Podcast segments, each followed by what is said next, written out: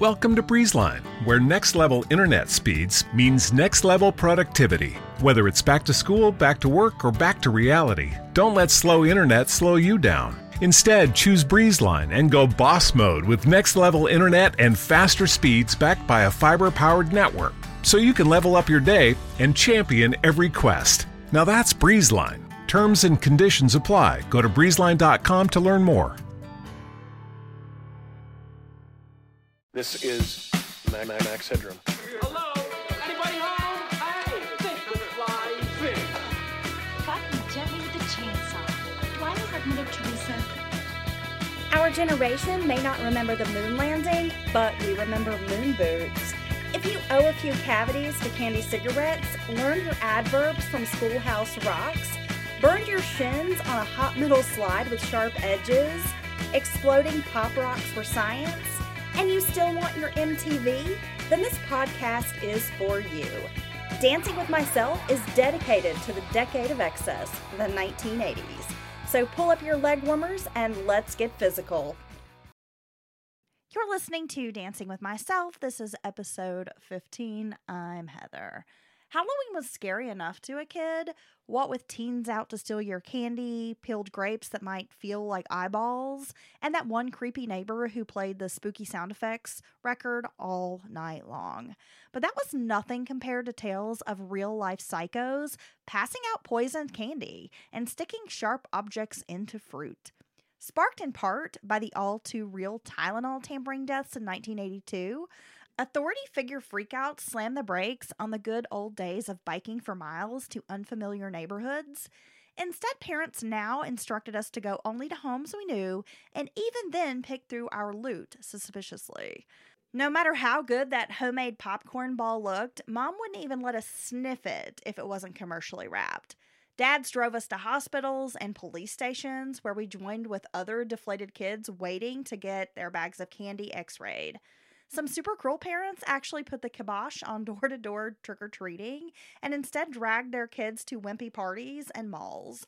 Today, most instances of tampered with treats have been written off as hoaxes, but the urban legend persists. Hey son, that Milky Way looks suspicious. Better let me take a couple of bites first.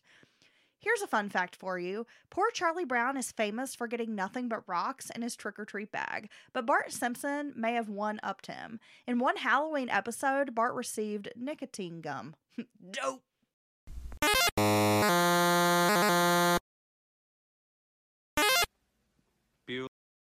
Looking at photos from a 1980s high school prom, you can't help but wonder, is this the 1980s or the 1880s? All we know is girls' gowns stuck out so far that schools needed bigger gyms, in which Gen X females all came together, burned their older sisters' polyester double-knit leisure suits, and then settled in for an inspirational double feature of Cinderella and Princess Diana's Wedding.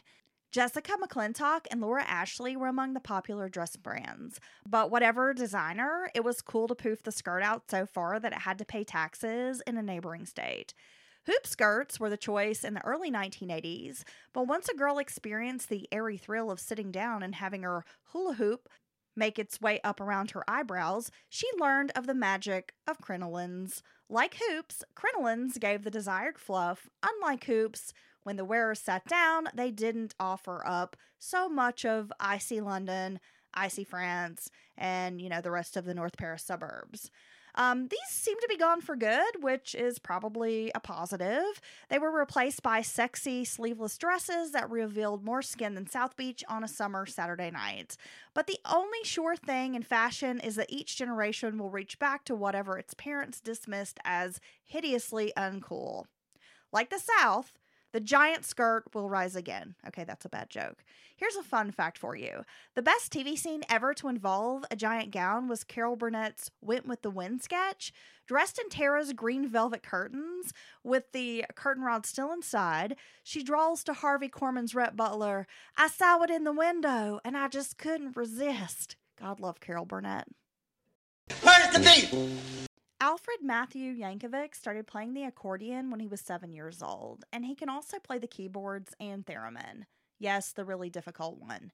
He follows a mostly vegan diet and has never done recreational drugs, though he had fun making his college acquaintances laugh until they were high. Weird Al has done over 65 parodies, but he also writes original songs. Most of his albums are half parody and half original. Legally, he doesn't need permission to write a parody song, but he asks anyway in order to maintain good relations with record labels. Most artists like Weird Al and are happy to let him do the parody. Some, like Kurt Cobain, believe you've really made it when Weird Al parodies one of your songs.